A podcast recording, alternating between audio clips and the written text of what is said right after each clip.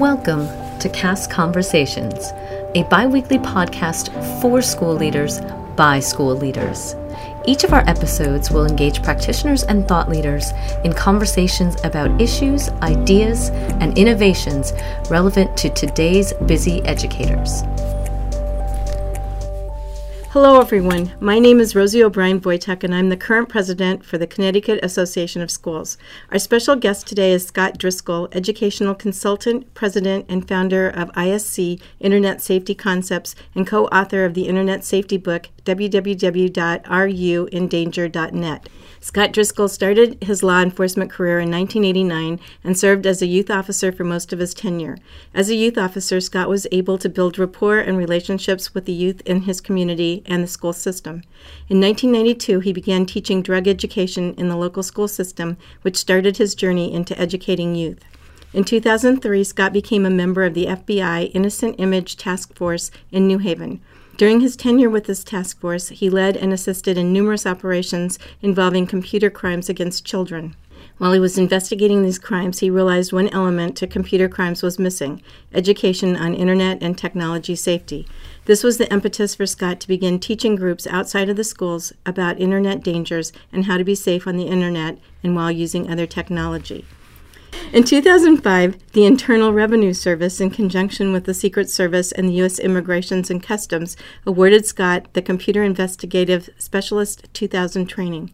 This training provided Scott an opportunity to become a computer forensic examiner, which allowed him to assist law enforcement agencies all over the state of Connecticut with computer-related investigations. Scott is presented to thousands of students, parents, religious groups, education administrators, teachers, and the law enforcement community. W F S B has referred to Scott as their internet expert. Scott lives in Connecticut with his wife and two children. He's seen firsthand the dangers of the internet and other technology, not only through his children's eyes, but while conducting undercover investigations. Through all of his experiences and training, Scott truly understands the dangers that could occur while using the internet, social media, and today's technologies. This is an extremely important and relevant topic. We're very excited to have Scott joining us for this C A S conversation. So welcome, Scott. Well, thank you very much for having me. We can describe the current use of technology, including the internet, websites, social media, virtual environments, as the good, the bad, and the ugly. From your perspective, what is good, what is bad, and what is just downright ugly? Wow, that's that's a great question. And a lot of times they kind of blend over each other. Uh, I think the good, I think let's start off with the good. Okay. There's a lot of good to technology, and when it's used appropriately, I think we're only scratching the surface on how good it can be. Let's just take social media, communication with our friends and family who we're not close with. I think it's just a great avenue where social media connects people. When I was growing up, I saw my cousins two days a year. That's just around the holidays. That's how our family mm-hmm. was. Now I, I contact with them all the time, and it's great that we've reconnected and we've used that technology in a good way. I think our children can learn. There's so much educational aspect to technology. Uh, the bad, who we communicate with, mm-hmm. uh, our digital footprint can be a bad thing, but that's one of the things where it crosses over, because I think digital footprints can be a good thing depending on how we use it.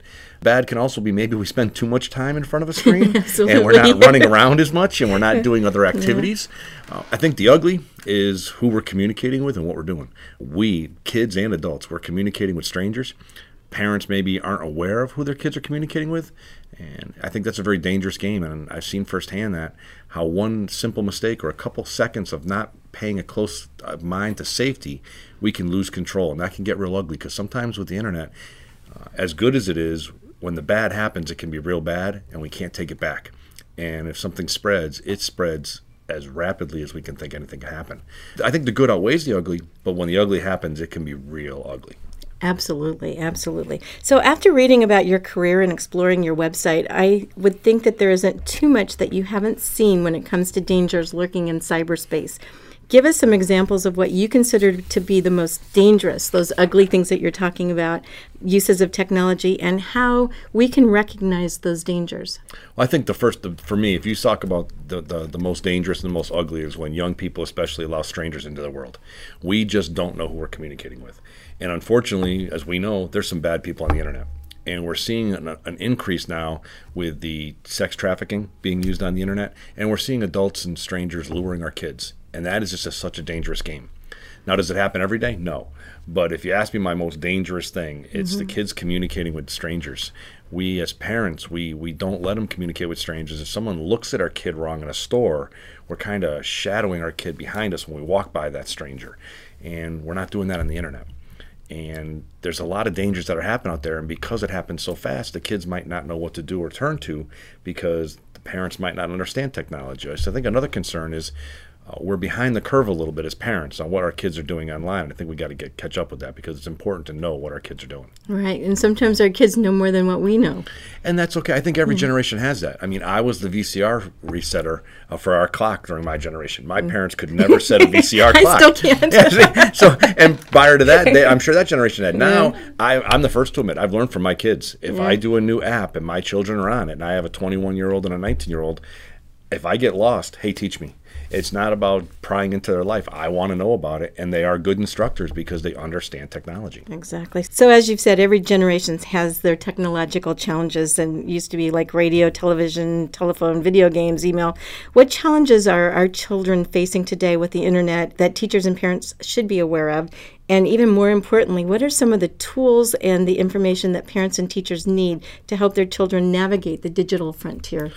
Well, I think some of the challenges is what we're seeing right now is when I help out with college scholarship committees, what we're seeing and what we're finding on a digital footprint is about a ten to twelve year window.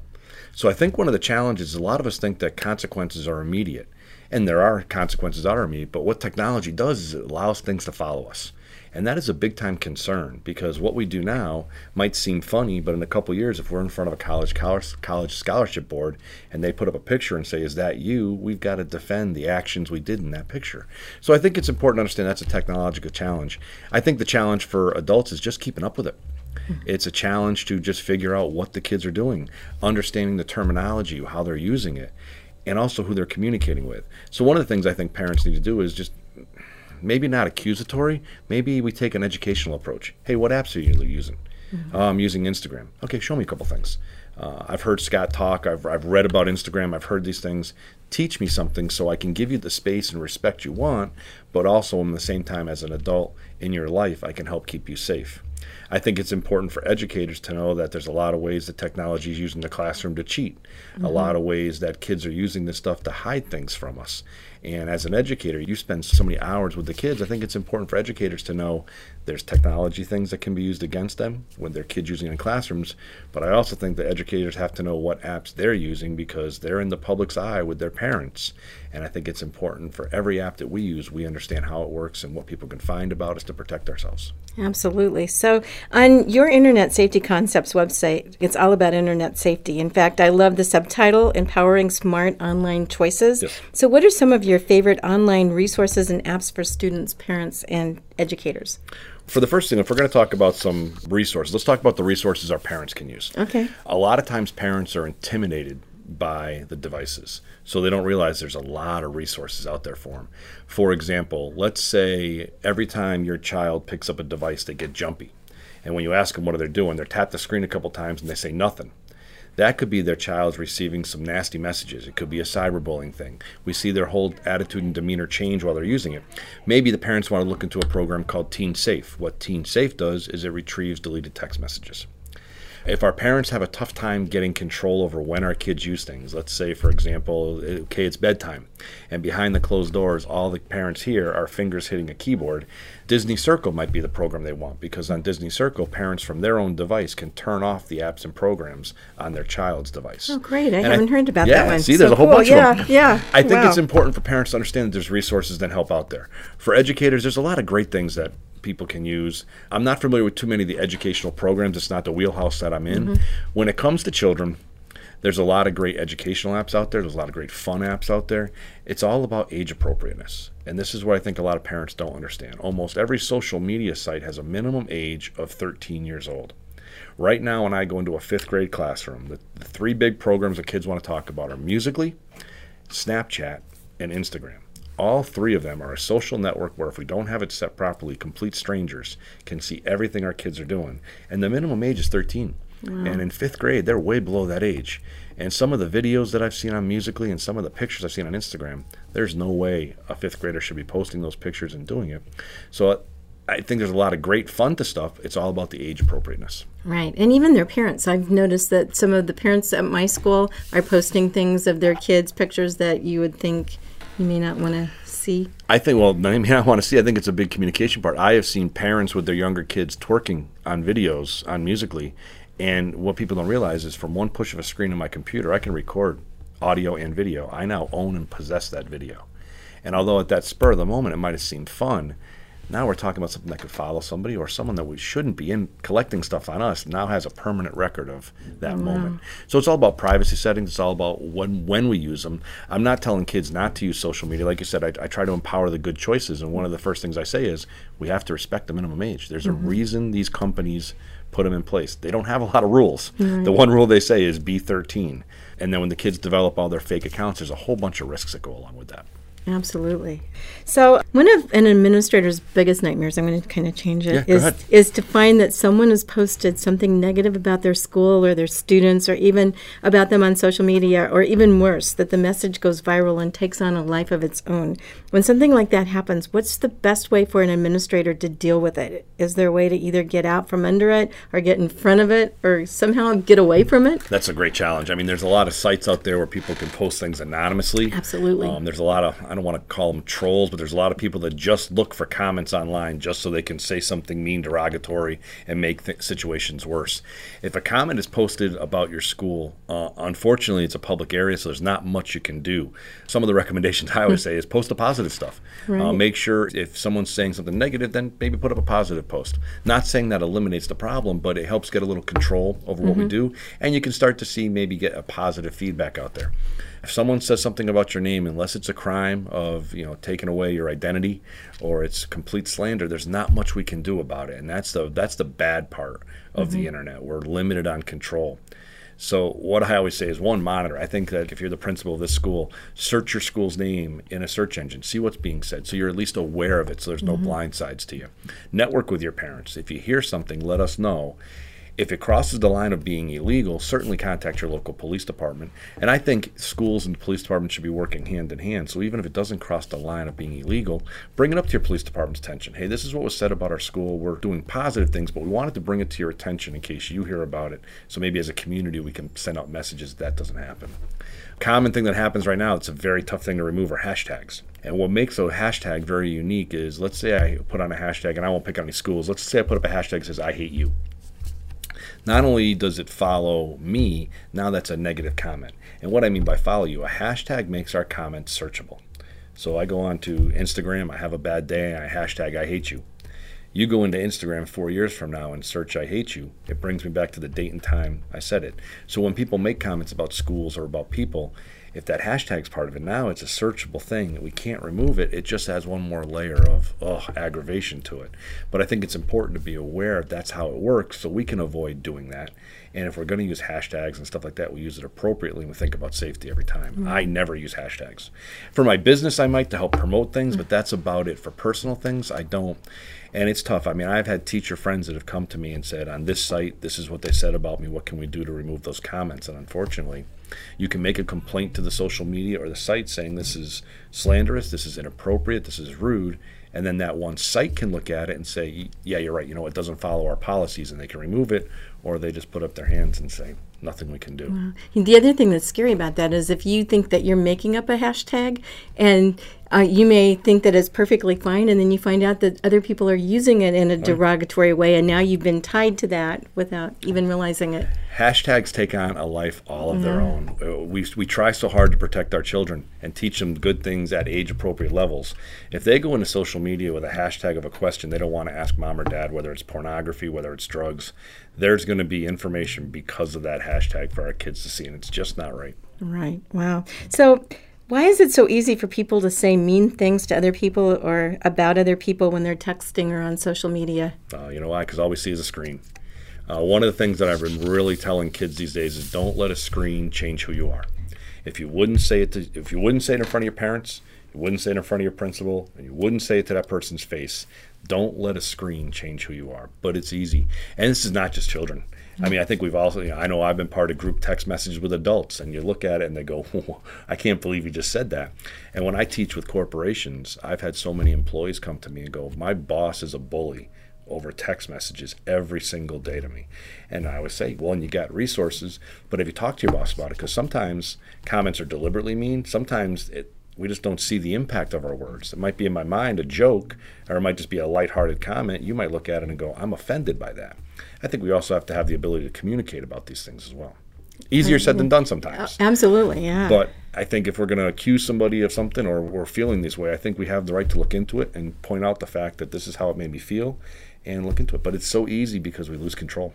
And one of the biggest problems that I think that administrators and parents even are facing is cyberbullying.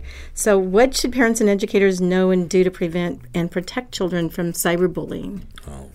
That's that's a real tough one. There's a couple of different ways. Well, let's talk about the protection from parents. Let's take the parents' perspective okay. first. What kind of makes me think about it, we are, as parents, by nature, protective. For example, the first time, if you have a child, the first time they go to take steps, it's usually between the legs of two parents with pillows around, and if that child stumbles, we prevent them from hitting the floor. Then they go to riding a bike. We put helmets on them, we put elbow pads on them, and we run as hard as we can next to the bike so they don't fall.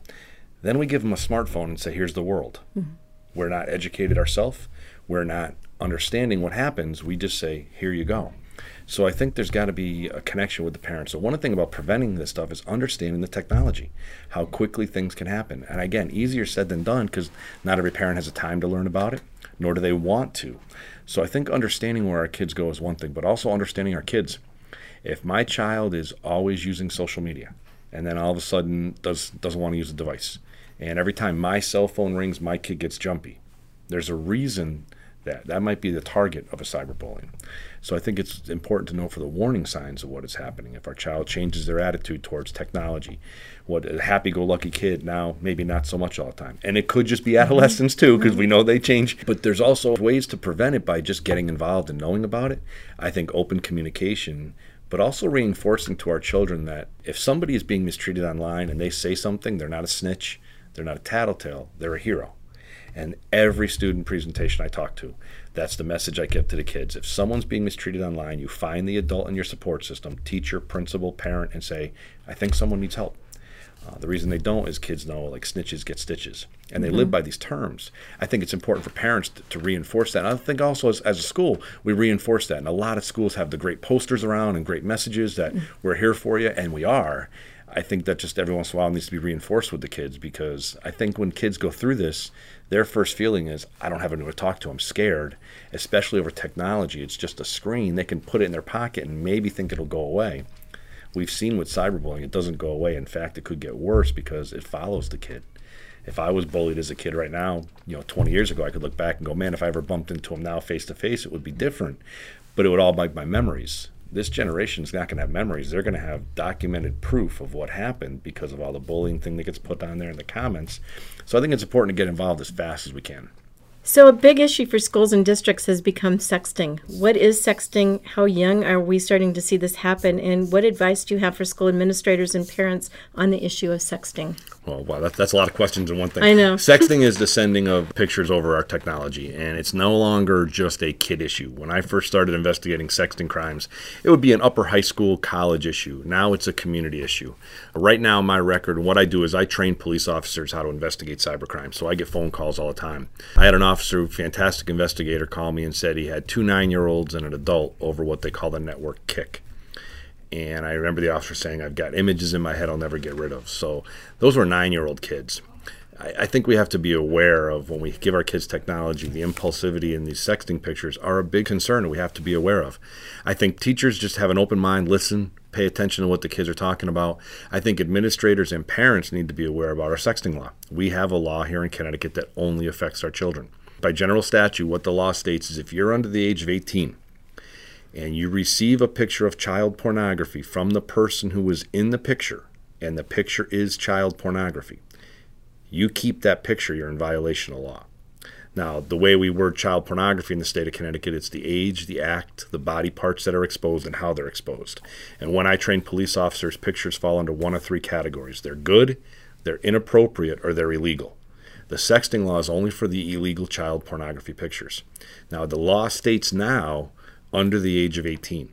That changed October first, because October first, it used to be if you were between the ages of thirteen and eighteen and you received a picture.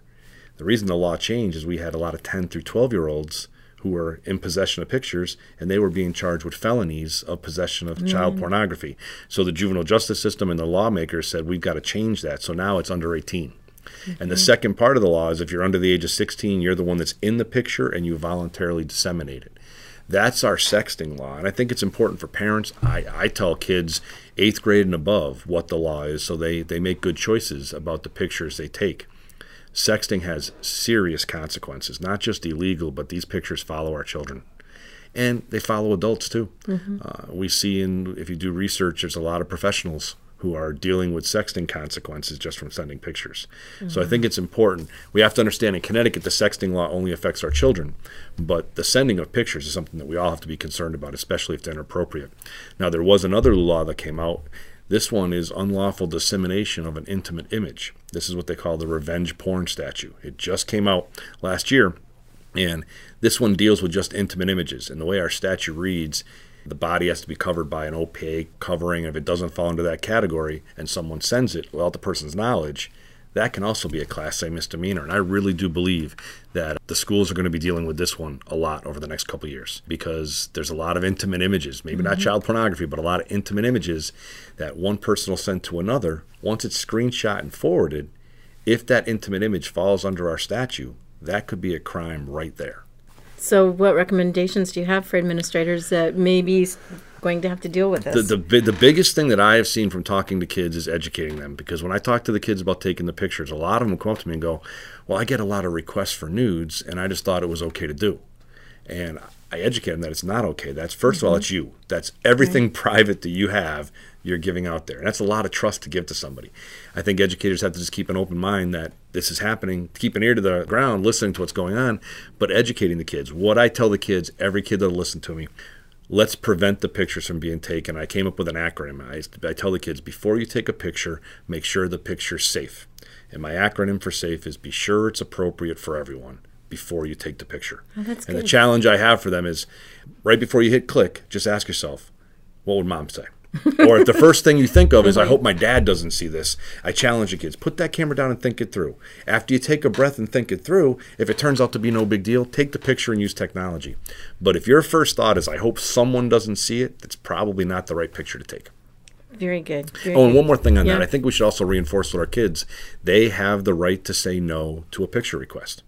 If they don't feel comfortable, I don't care who it is, relative, friend, classmate, if someone says, send me this picture, no one will see it, and they don't feel comfortable, they have the right to say no. And if someone doesn't respect that, they should block the person, talk to a trusted adult or friend and say, hey, this person won't leave me alone.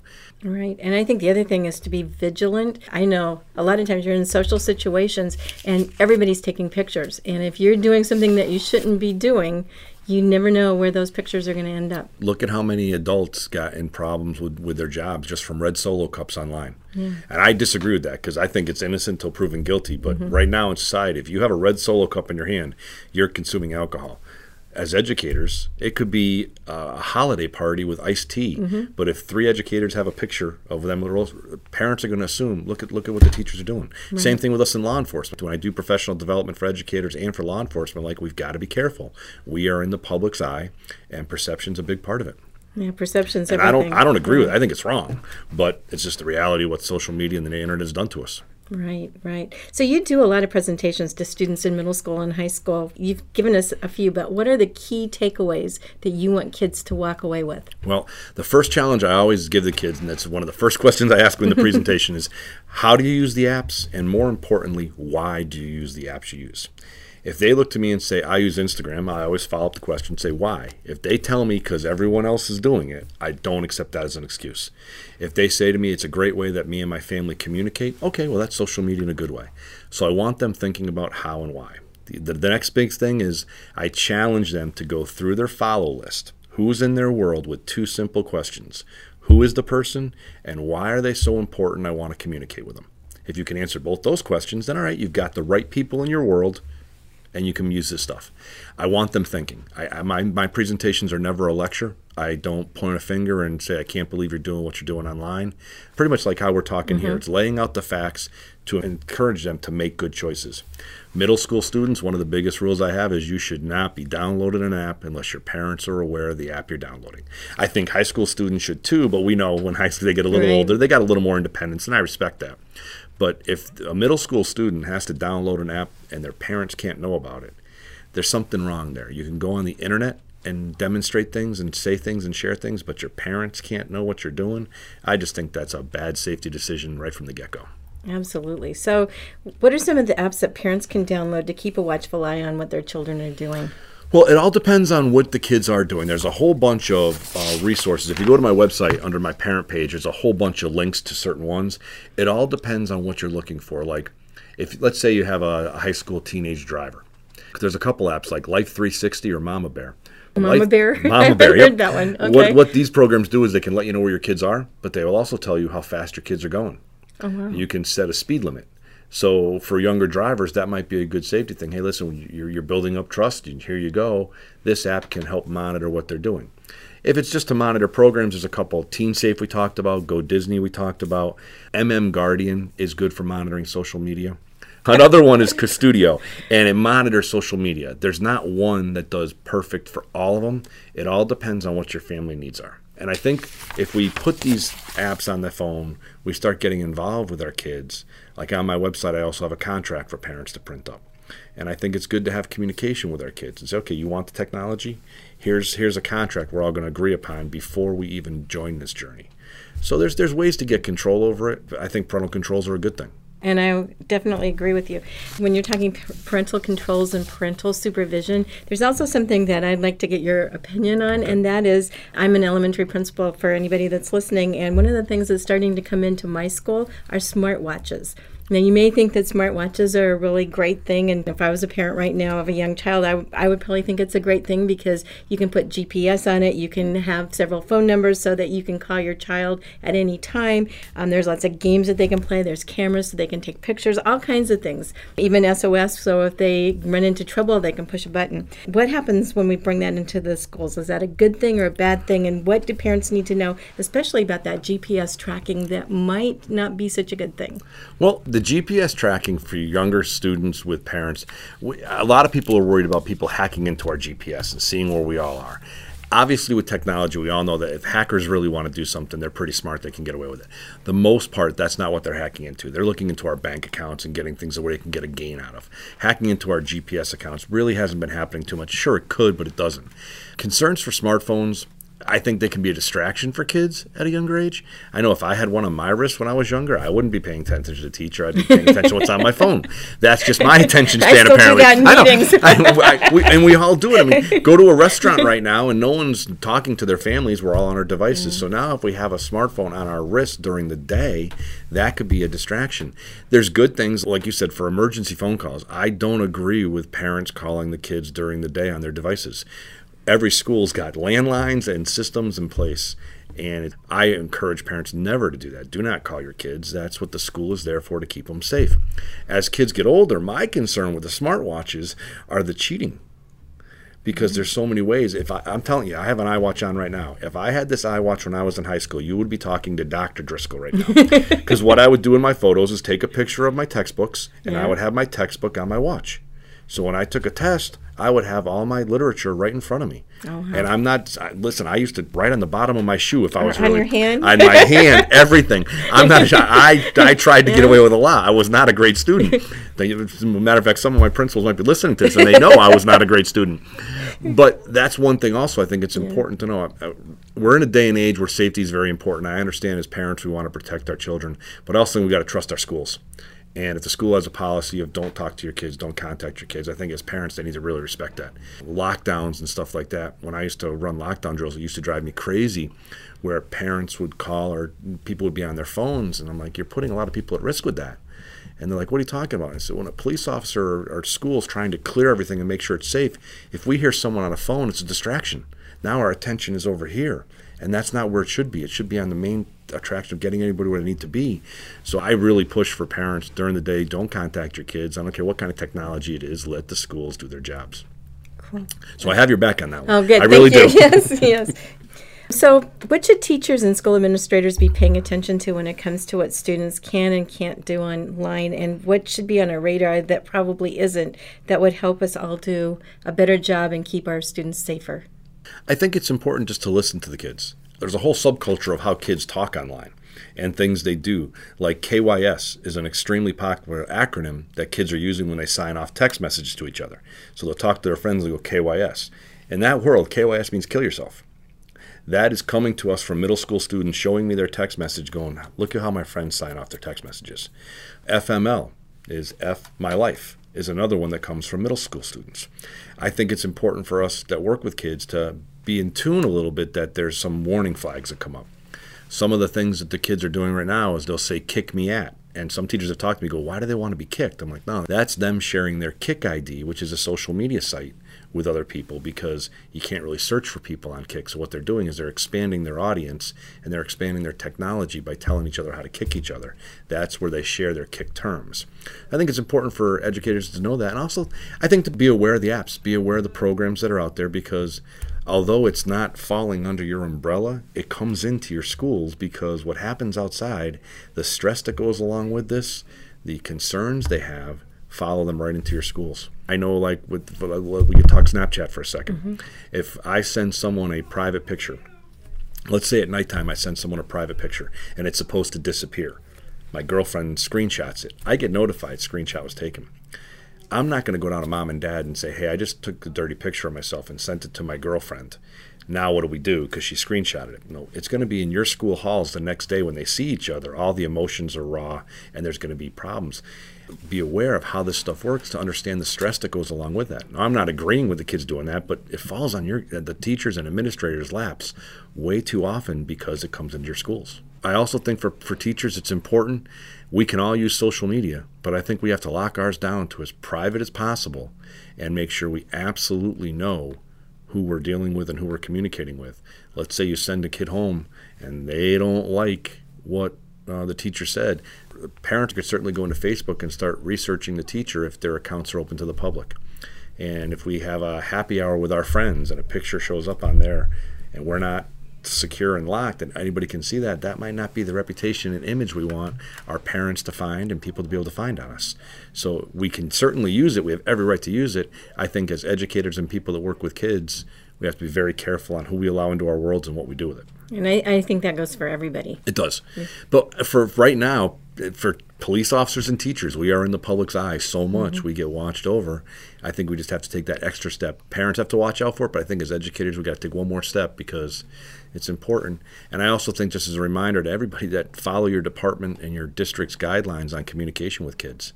Uh, there's a lot of people that become social media friends with their students, and got to make sure that follows your policies. And for me, I, I would never do that. When I was a DARE officer, I set up a separate email that my DARE students could use. I would never friend them or associate with them through social media because you just lose control. Yeah, you just never know where it's going to go. And unfortunately, we have to protect ourselves. Right. And as you said earlier, the digital footprints don't go away.